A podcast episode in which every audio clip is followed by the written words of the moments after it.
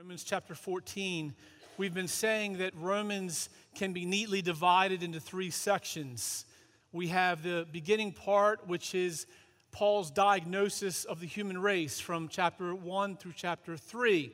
And we see that there are none righteous, not only those outside the church, but those inside the church. There is no us and them, there's only us, that we are all sinful, we are all fallen. And so Paul paints this bleak picture of our human condition. And then from Romans 3 through 11, we have the glorious gospel of Jesus Christ. We have the deliverer revealed to us. And then we find ourselves in chapters 12 through 16, which is the description of what the Christian life looks like when we are gripped by the grace of the gospel. This is what life on the ground looks like. And Paul selects these different issues, these different practical issues to unpack what a Christian life looks like, and it's counterintuitive. It doesn't make sense, it's filled with grace. And so that is the section that we find ourselves in, and we've named this series What Your Life Could Be because Romans 12 through 16 articulates what our lives could be when we are gripped by the gospel of Jesus Christ. And so last Sunday we explored Romans 14 and a little bit of 15, and we barely scraped the surface. So I've decided to go deeper into this passage because I believe that this passage, Romans 14, is so key to loving one another. It's key to relationships. It's key to relationships in the church. It's key to parenting. It's key to marriages. And it is not only a key for what our life could look like individually, but what our lives can look like collectively within the church if we really, truly grasp Romans 14. It is pure gold. So let's look again at Romans 14 1. We're going to go deeper than we did last week. Some of this will be review, but most of it is just simply going deeper. Romans 14 1. As for the one who is weak in faith, welcome him, but not to quarrel over opinions. Not to quarrel over opinions, over disputable matters, literally disputable matters. And Paul says that there is one who is weak in faith. So, what does weak faith look like? What is weak faith? A weak faith is holding a strong conviction on a non essential matter. Holding a strong conviction on a non essential matter for salvation. A weak, weak faith is holding a strong conviction on an issue that is not explicitly unpacked in the scriptures, but based on your own personality, your own tastes. A person can have weak faith in one area of life and have strong faith in another area of life. There's areas of my life where I have weak faith other areas where I have stronger faith. All of us have weak faith in different areas of life. These are those areas where we lack freedom, the areas where we still are in performance mode. That is a weak faith. Look at verse 2. One person believes he may eat anything, while the weak person eats only vegetables. I mean, what is this about? We set the context a little bit last week, but I want to go even deeper into the context today. Paul isn't talking about becoming a vegetarian, it's not what he's referring to. The context is that just as Jewish people would sacrifice animals to God, pagans would sacrifice animals to their pagan gods as well. And what would happen is the, the meat left over from those sacrifices, from those pagan sacrifices, was highly sought after by the marketplace. And they would advertise this meat as being the choice meat. They would, they would advertise it as being the richest meat because it came from an unblemished animal. And so it was advertised as meat coming from a pagan sacrifice. That's what we're talking about here. So the meat market would sell this choice meat, and advertise that this meat had come from an animal sacrifice to a pagan god. Those eating the meat would know they were eating meat that had been sacrificed to a pagan god, to an idol. So you can understand why some would have held a strong conviction not to eat that meat that had been sacrificed to a pagan god. The issue seems black and white, doesn't it? Don't eat that meat. I mean, it seems pretty obvious to me.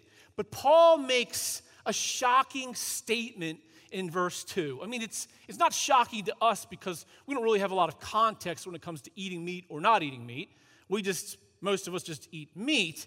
But in verse 2, he identifies the person who won't eat the meat sacrificed to a pagan God as a person with weak faith. Isn't that incredible? Doesn't this show us how deep and glorious and far reaching the gospel is? Eating meat or not is not really a relevant issue for us today. I get it. I can see some of your eyes glazing over as I talk about eating meat sacrificed idols or not. But what about things like worship style? I like it loud and celebrative. Doesn't Scripture talk about making a joyful noise to the Lord? I mean, it's pretty clear. Another person will say, well, doesn't it say somewhere else to be still and know that I am God?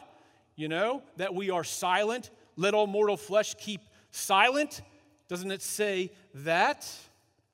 One person says, doesn't it say over and over and over again in the Psalms to sing a new song, a new song, not an old song to the Lord? And then another person will answer, well, doesn't it also say not to forget the ancient things? I mean, you can go back and forth, back and forth. What about the differences in parenting styles, in marriages? You know, one parent is the bad cop, one parent is the good cop. One parent lets a lot go, the other parent calls the child out on everything. What about differences in a marriage, in the way that we communicate with one another? What about differences in how people use social media? Some use social media to witness to others, other people will use it not to witness, but maybe to be quieter. And what do we do? We kind of judge each other. What about drinking alcohol or not? What about watching movies? What about politics? The issue of meat was an explosive one. Paul says if you have a strong conviction on secondary issues, especially if that conviction is not held up by Scripture, and especially if you impose it on other people through judging them, your strong convictions don't amount to a strong faith, but a weak faith. And isn't that counter to what we normally think? Isn't that counter? We see a Christian who, quote unquote, lives by their convictions on secondary matters, and we assign to them a strong faith. When Paul here does just the opposite, it's always like that with the gospel. It's always counterintuitive. Look at verse 3. Let not the one who eats despise the one who abstains, and let not the one who abstains pass judgment on the one who eats for God has welcomed him. Those of us, those of you who see things in black and white and no gray areas, right and wrong, yes and no, doesn't Paul drive you crazy here? I mean, he won't land on either side. He won't set down the law, set down rules. He basically just says, don't despise one another. Don't pass judgment on one another. He doesn't say this group is right, this group is wrong. It's maddening. It's not the way the world works. Look at verse 5. One person esteems one day as better than another, while another esteems all days alike. Each one should be fully convinced in his own mind. The one who observes the day observes it in honor of the Lord. The one who eats, eats in honor of the Lord since he gives thanks to God, while the one who abstains, abstains in honor of the Lord and gives thanks to God. Paul is basically saying, or he is saying, both groups are honoring God.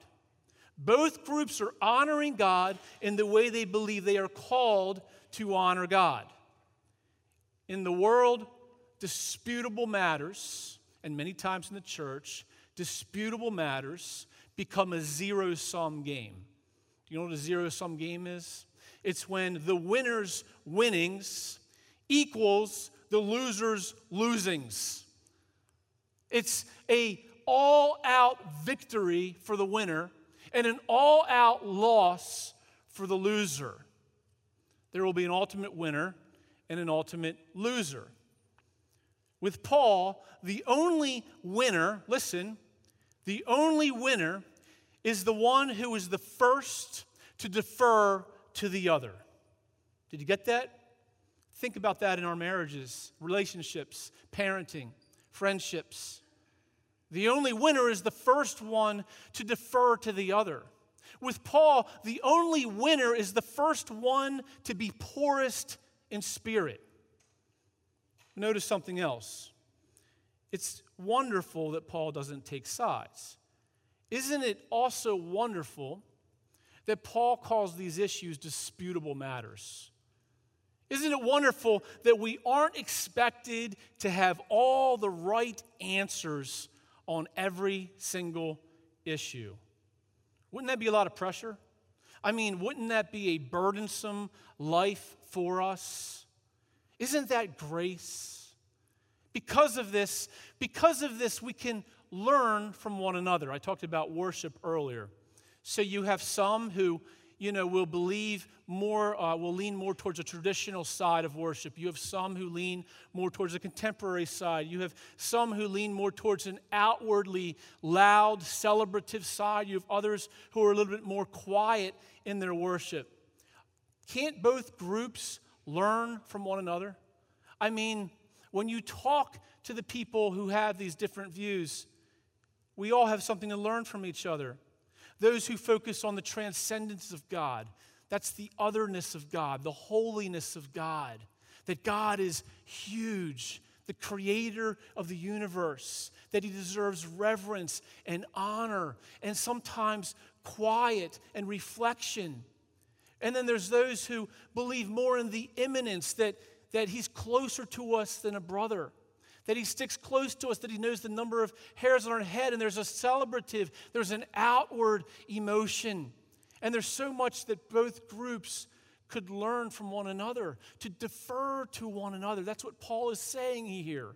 Paul is saying that both groups, in all of these issues, these secondary matters, are honoring God in the way they feel called to honor God. What a beautiful church that would be. And that's why I love our church so much. That's why I love Reach Church and I love the diversity of opinions and styles and the way that we don't focus on the minors. You know, we major on the majors and we're called to minor on the minors. Look at verse 13. Therefore, let us not pass judgment on one another any longer, but rather decide never to put a stumbling block or hindrance in the way of a brother.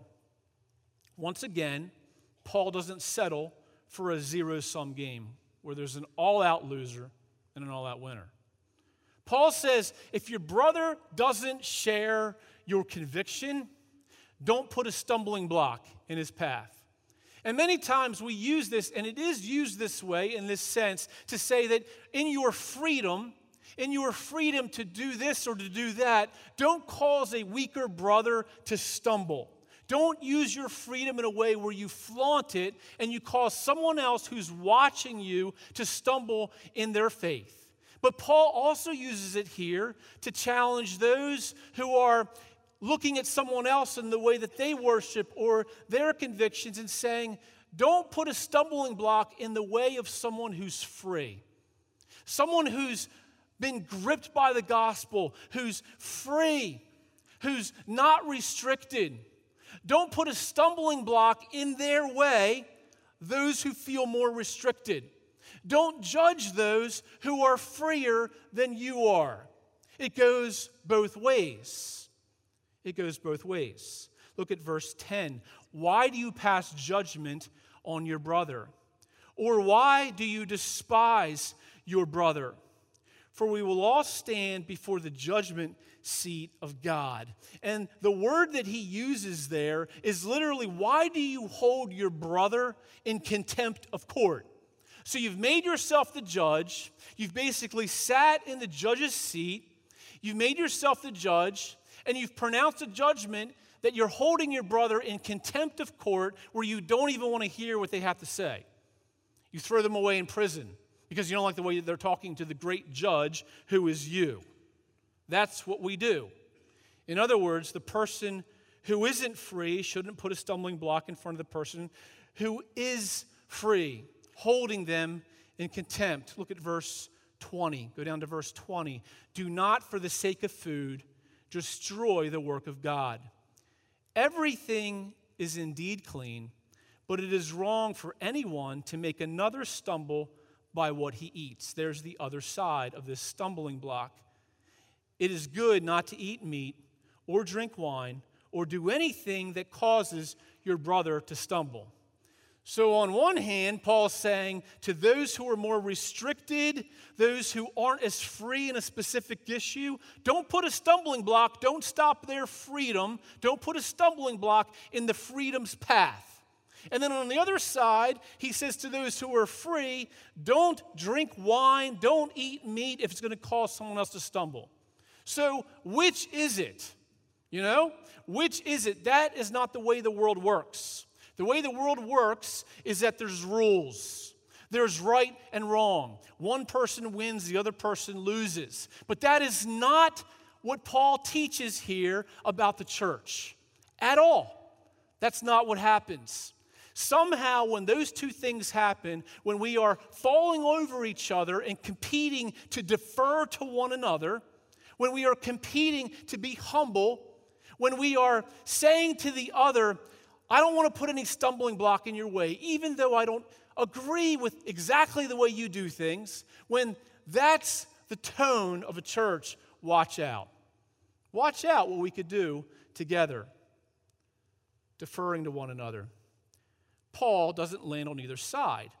But here is the interesting part Paul aligns himself with those who are free on every issue. Like I said before, we have different issues where we're more free than others.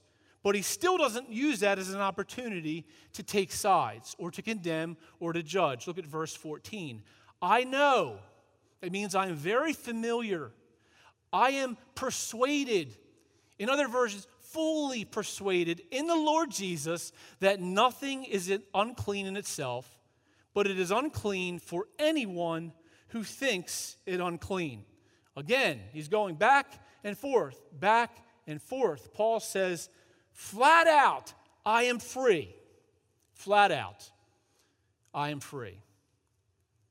But then he strengthens it and says, I am fully persuaded and then he strengthens it more and says, It's in the Lord Jesus Christ that I'm free. He's standing by his conviction, but he leaves room for other convictions. Why doesn't Paul lay down the law? Why doesn't Paul say this way is right, this way is not right? All of this sounds good until you put it into practice, until an issue that you feel passionately about where you hold a conviction on a secondary issue until that issue is challenged in your life. This all sounds beautiful until that happens. And it will happen to you today, I am certain. Because from a worldly perspective, it doesn't work. There's one winner, one loser.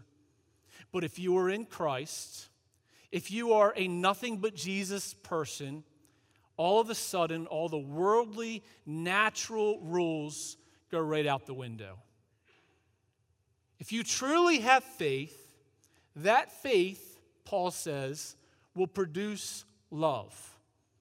It will produce love for the person you disagree with. It will produce love for the person who isn't like you. It's utterly amazing. Look at verse 15. For if your brother is grieved by what you eat, you are no longer walking in love by what you eat, do not destroy the one for whom Christ died. Listen, faith is what produces love. Faith in the gospel, faith in Jesus is what produces love. Martin Luther said Christianity can be summed up in the two terms faith and love. Receiving from above, which is faith, and giving out below, which is love. In other words, our faith in Jesus will fuel our love for others. Our faith in Jesus, how much of a nothing but Jesus person you are, will come out in the way you love and treat and defer to others. If you want proof for how much you love Jesus, how much you believe in Jesus, how much faith you have, check out your love for others. Again, back to, uh, or go to Romans 15, because this, this passage belongs to Romans 14. Romans 15, verse 1. We who are strong have an obligation to bear with the failings of the weak and not to please ourselves. Let each of us please his neighbor for his good to build him up. Our faith in Jesus will cause us to compete, not to be right, but compete to defer to one another, especially on these non essential secondary matters. What is it that will cause us to love one another? Again, trying hard, it's hearing the good news of the gospel. That's why we preach nothing but Jesus every single week, because it's nothing but Jesus that produces love in our lives and change in our lives. Hearing the good news over and over again, because you can apply this passage not only to worship and the things I talked about earlier, but to every area of your life to every disagreement you have with a child, with a friend, with a spouse. And it isn't about the black and white issues of life, but the gray areas. You know, because what happens when we have a position that we hold, this also frees us to soften our positions. But we harden our positions. I mean, think about Thanksgiving dinner. Just go back to Thanksgiving dinner for some of you and the political discussions that ensue over Thanksgiving dinner. You have one person on one side, one on the other. These are two people who supposedly love one another. And all of a sudden, we're going at each other's throats over political positions. Does one of them say, you know, you know, I think you're right and I'm wrong? I'm now on your side. I accept your political opinion. I mean, that has never happened in history, I don't think. I mean, have you ever seen that happen? How many Facebook statuses, I talked about this last week, about politics have convinced the other side to come over to your side? 0.0%. Negative percent if there was such a thing. Why is that? Because we're arrogant, because we are sinful, because, and we don't need to be when we look at Romans 14. We can be softened in our views, in our views on secondary matters. Can you soften in your positions? Maybe you can, maybe you can't in certain areas. But isn't that the whole game when it comes to relationships? In the big things, but also in the small things. Faith producing love. Not competing to have our voice heard that's the restricted life of slavery. Wanting the other person to totally understand and agree with our position. That's not freedom, that's slavery. Handling other people, that's not freedom. Controlling them, imposing your will on them, that isn't freedom. It seems like it would be, but it's not. It's actually slavery. Freedom is also being free and humble enough to change, to soften in your position. Paul explicitly says the person who is restricted isn't free and even has a weak faith. If you hold a strong, angry conviction in something that is not an essential for salvation, that's not strong, and that's actually weak, according to Paul. And sometimes it's weak because you're flat out wrong. And I'm flat out wrong. But what if the other side is right? What if the other side has some good points to consider? Not just to consider, but points that would move you over to the other side. Does that ever happen with you? Ever? Is there ever compromise? Is there ever changing of the heart? Does that ever happen with us? We are free. We are free not to handle others. We are free not to have our voices heard. Paul says, I want you to be free. I want you to be moving more and more towards freedom. I want you to apply nothing but Jesus in every area of life. Here's another thought from the passage. Why are you worried about this issue or that issue, this non essential issue, this secondary issue in the first place? It could be something in the church. It isn't done the way you want it to be done. Or it could be an issue in a relationship or marriage or whatever. Instead of being instinctively divisive, which we are many times, can we take a step back and ask if this issue has any eternal value whatsoever? We said earlier that a strong conviction on a secondary matter may not mean that you have strong faith, but that you have weak faith. That's an incredible statement. Look at verse 17 in Romans 14. Go back to Romans 14 again. For the kingdom of God is not a matter of eating and drinking, but of righteousness and peace and joy in the Holy Spirit. Whoever thus serves Christ is acceptable to God and approved by men. So then let us pursue what makes for peace and for mutual upbuilding. In other words, the strong convictions should be saved for gospel related stuff, for central things. The kingdom of God's not a matter of eating and drinking. You know, I was speaking to one of our elders this past week about just a bunch of different things. And one of the things we were talking about was worship.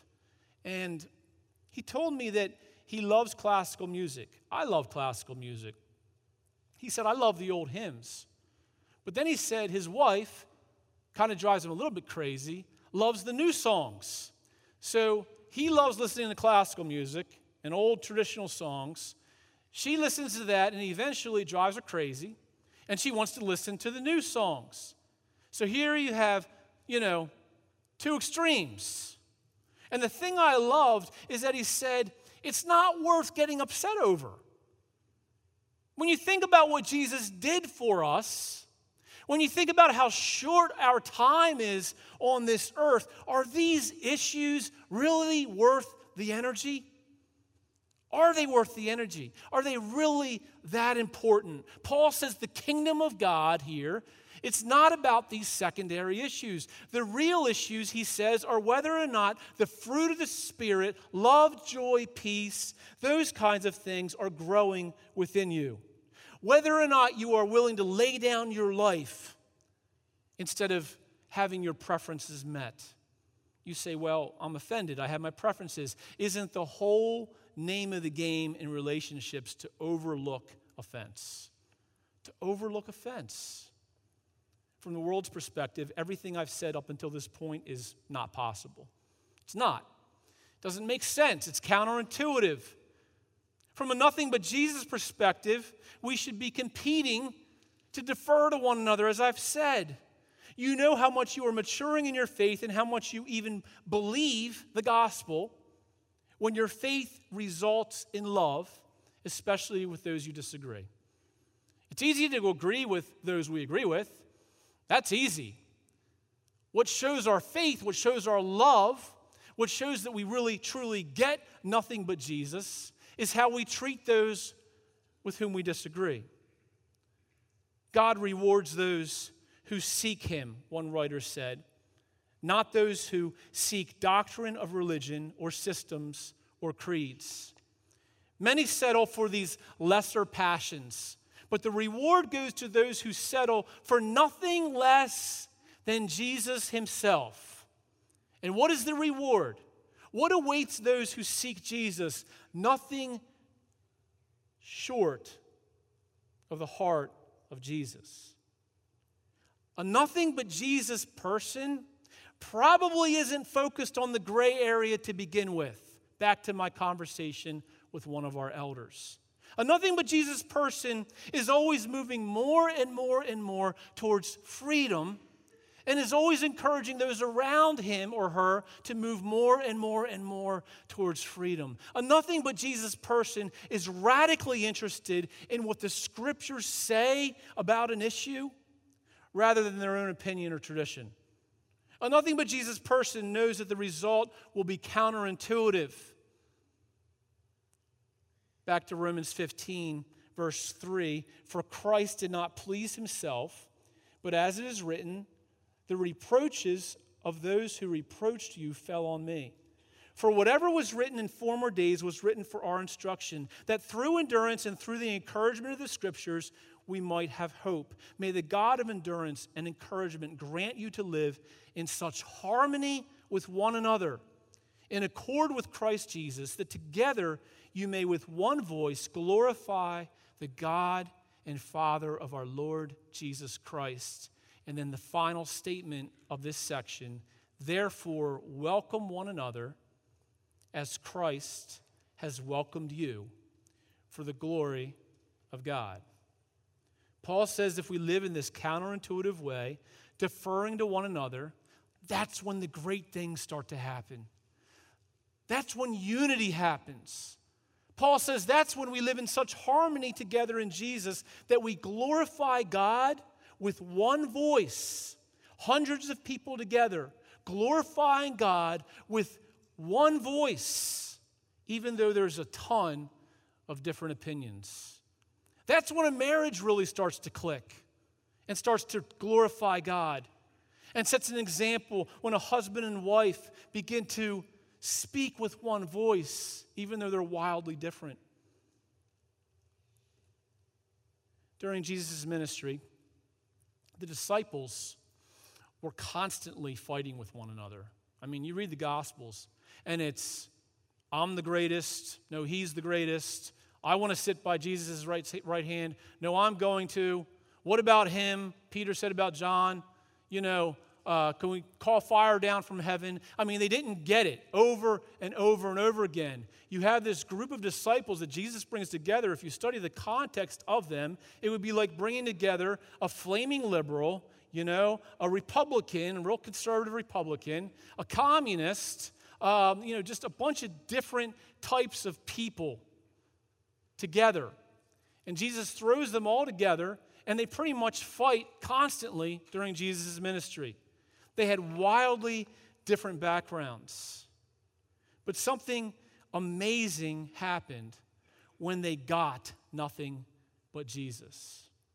When they had a view of the risen Savior, something incredible happened. I've shared this before.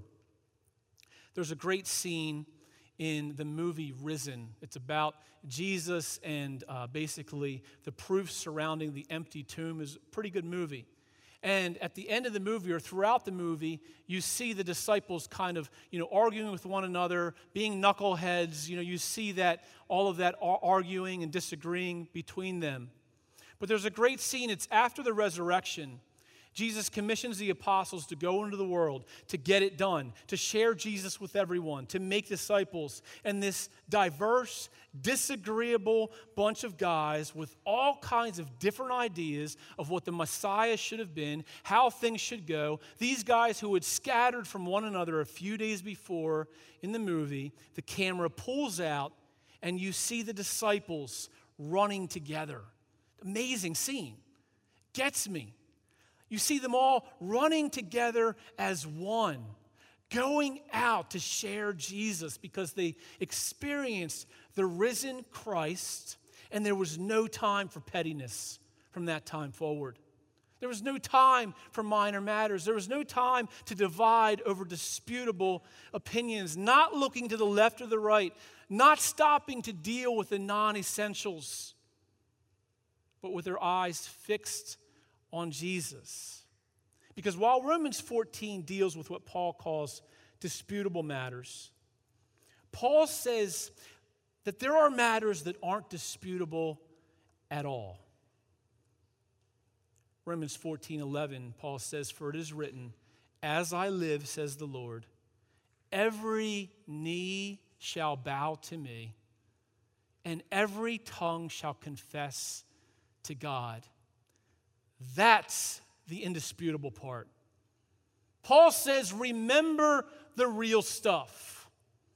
In Romans 1, Paul says, These guys, the Roman church, you are famous for the gospel of Jesus Christ. Not famous for what you're against, not famous for your divisions and all of your opinions, famous throughout all the world for the gospel of Jesus Christ. Paul makes probably the most glorious statement in all of Romans 14. He talks about something that's indisputable when he says in verse 4 Who are you to pass judgment on the servant of another? It is before his own master that he stands or falls. And here it comes and he will be upheld. For the Lord is able to make him stand. That's our hope. That's our salvation. That it is the Lord, and this is indisputable, who makes us stand. The Lord makes us stand, whether we are right or wrong, weak faith or strong faith. Jesus, not us, makes us stand. That the Lord formed us indisputable. Look around, that He formed us, that He knew us. Those are the kinds of indisputable statements. That Jesus entered into our hell so that we could have His heaven. That's the indisputable stuff. That Jesus enters our failures, our silly opinions, our messed upness, so that we can be part of His family indisputable. I mean, Paul will tell you over and over and over again when something is indisputable. We can be like Martin Luther, who said, When the devil throws your sins in your face and declares that you deserve death in hell, tell him this I admit that I deserve death in hell. What of it? For I know one who suffered and made satisfaction on my behalf. His name is Jesus Christ, Son of God, and where he is, there I shall be also. That's the indisputable stuff. That's enough. Jesus is enough for us. That is the indisputable nothing but Jesus stuff that Paul said nothing separates us from his love. That there is no condemnation for those who are in Christ Jesus, that we are adopted into his family, that we are heirs, that we are joint heirs. Those are the indisputable statements that need to sink into our bones. Those are the things we should be fighting over. That he died for us, that he bled for us, that if you confess with your mouth that Jesus is Lord and believe in your heart that God raised him from the dead, you will be saved. Indisputable. For the wages of sin is death, but the free gift of God is eternal life through Christ Jesus our Lord. That's indisputable. What are you focused on? Are you focused on the secondary matters, the minor matters, the, the matters that are not essential for salvation, those things that will be with us from now until the day we die? Are you focused on those? Or have you turned your eyes upon Jesus.